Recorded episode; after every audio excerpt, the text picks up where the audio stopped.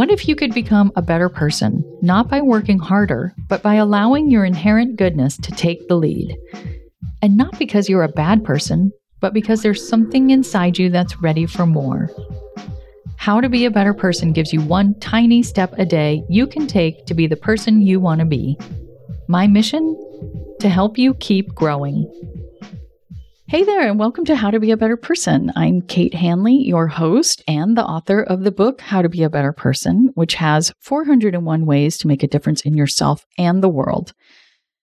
This week, I am talking about better for you buzzes and ways to kind of help fulfill that desire to let your hair down, take the edge off, all the reasons that we turn to alcohol and marijuana, which is I talked about on Wednesday with Lizzie Post but to do it in a way that serves you and doesn't make you feel hungover or regretful or taxing your liver unnecessarily, all these kinds of things. I just want it to be clear that this is a no judgment zone. I totally get how good it feels to pour a glass of wine at the end of the day. But today I'm offering up suggestions for alternatives that help you take the edge off without reaching for alcohol or pot or opioids or whatever your little helper is, particularly when you're in some kind of a state. You know, you're worried, you're angsty, you're feeling malaisey, maybe you've got the blahs, you're questioning. We all go through these times, and often they happen when we're navigating some kind of transition or wondering if it's time to make a change. And while these moments can be uncomfortable, particularly because of the uncertainty and unknown that they bring with them, they are key, pivotal times in our lives. They're the kind of thing that you want to be present for and bring your best thinking to. Not necessarily 100% of the time, but a good portion of the time and they're also common times to want to reach out for something to kind of numb you out because they are typically accompanied by some big feelings like doubt, fear, hurt, anger. And we humans, we don't really like to feel our big feelings so much usually. So, of course, you're tempted to reach for something that might numb them out. I am just here to share two really powerful ideas for things that you can do when you are feeling in a state that will help you get some clarity, some resolution, at least like come to a new understanding and state of being. And then, if you want to have a glass of wine or whatever, you can do it then, but you're not necessarily using the alcohol or the marijuana or whatever as an emotional crutch. You know what I mean? Again, no judgment zone. Sometimes you just have to do what you have to do. But I am offering some ideas for things that you can do first that don't involve getting some kind of a buzz. So, my first thing that I'm going to share with you is repetitive movement. Okay, I'm talking about raking or sweeping or vacuuming, weeding, walking, running, folding clothes and putting them away, cleaning the kitchen, organizing a drawer, painting something, knitting something. Anything where you are putting your body to use in a kind of repetitive and somewhat mindless way. There's just something that happens in your brain waves when you're doing something physical. It gets you into a zone where the two hemispheres of your brain are communicating with each other. It's like mm-hmm. wax on, wax off, you know? Right hand, left hand, right hand, left hand, right foot, left foot. And that just gets your brain waves into a good place. Also, when you're doing something with your body, it helps you place your focus on something other than your thoughts, which means it quiets that monkey brain chitter chatter. And then you can start to hear the wiser thoughts that are lurking beneath the surface. I can tell you an example from my own life. The day that the Supreme Court overturned Roe v. Wade, I was so upset. I did not know what to do with myself. The only idea that was appealing was prowling the streets with a flamethrower. I didn't really know what I was going to do with the flamethrower or where I was going to get it or anything, but that was like the only thing that just made me feel like, yeah, that makes sense. that matches how I'm feeling right now. But it wasn't really an option. And I didn't want to have a drink in my volatile state. So I decided to clean my windows. I spent a whole day scrubbing the ever living crap out of all of our first floor windows. And we have one, two, three, four, five, five windows and two huge glass sliding doors. So I was busy. and by the time I finished the last one, I was worn out and I was no longer angry. In fact, I felt sad and I cried, which I lovingly call emotional pooping. And then I was ready to connect and think strategically. And not for nothing, but our living room windows sparkled. I felt gratified and content and clean every time I looked at them. It seems maybe kind of silly, especially in these moments of big upset, but you know what? It's not. Your physical environment has such an influence on your state of mind and just your overall being. I like to talk about repetitive movement, and I'm calling it that strategically because what you might also realize I'm talking about is doing chores.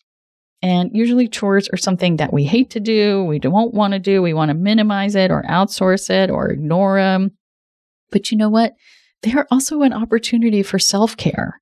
Your body needs to move. Your brain needs your body to move, and you feel better in a clean environment. So, I don't know. Think about that. Next time you're upset about something, like go clean the kitchen and then let's talk. then I'll pour you a glass of wine. I've got one more broad category of thing to do to help you when you're feeling at loose ends right after this break, so come back. Okay, so I talked about doing some kind of repetitive motion. The other broad category of thing to do when you're feeling out of sorts, at loose ends, and really jonesing to just like numb out is to go do something in nature. When you get outside and see the big sky and the trees that have been growing since before you were born, and the mountains or the rocks that are older than anything else on Earth, and the stars that are older than Earth itself, it just helps you put things in perspective. Also, natural light is so important for your circadian rhythm, which regulates so many processes in your body. And fresh air helps clear your head and can inspire you. Did you know that the Latin root of inspire means fill with breath? Even if you just take 10 minutes to pause and look out the window, you're interacting with nature. And when you're feeling inspired, when you're feeling that you can sense your place in the universe. These are times when your stress naturally comes down and when ideas and ahas naturally well up. Even if you don't have a major insight when you take yourself outside, your mood is lifted. It's at least shifted. But research has found that interacting with the natural world, even indirectly, like through a video or an image, does help you think more big picture and feel better about yourself and your life. It's not just me blathering away into this microphone, okay? It's science. there was one review of multiple studies by a professor at the University of Washington and they found that contact with nature is associated with increases in, check out this list, happiness, subjective well being, meaning, you know, how well you think you're doing, positive affect, which is the ability to see the good in things, positive social interactions, which is so important because connection and just being in community makes us feel so much better. And it helped people have a sense of meaning and purpose in life. I'm going to include a link to the studies that I'm mentioning in the show notes if you want to go check them out yourself. It's pretty cool. There was another study from 2009 where researchers compared the outcomes of people who either walked outside in a natural setting, like a park, or an urban setting, like, you know, walking down the street in a city, or people who didn't go outside but just watched videos of those settings.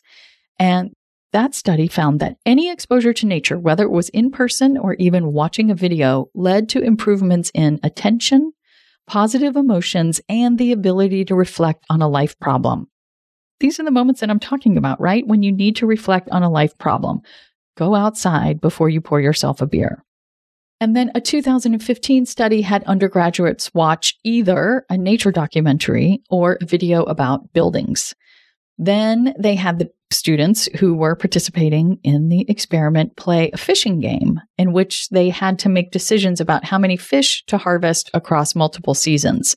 So the students who had watched the nature video were more likely to cooperate with other players and they were more likely to make choices that would sustain the fish population. They were being bigger, better people just because they had watched a nature documentary.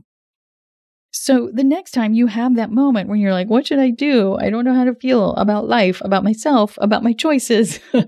go outside and or do something repetitive with your hands. Hey, you could go on a walk outside or you could go weeding in your garden and you would be killing two birds with one stone.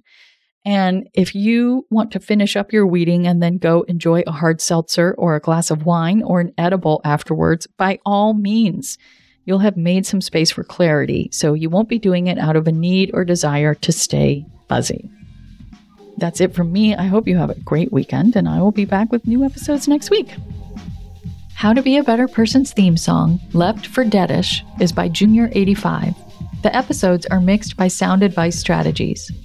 If you liked what you heard in this episode, share it with someone you think would like it too. Your voice matters.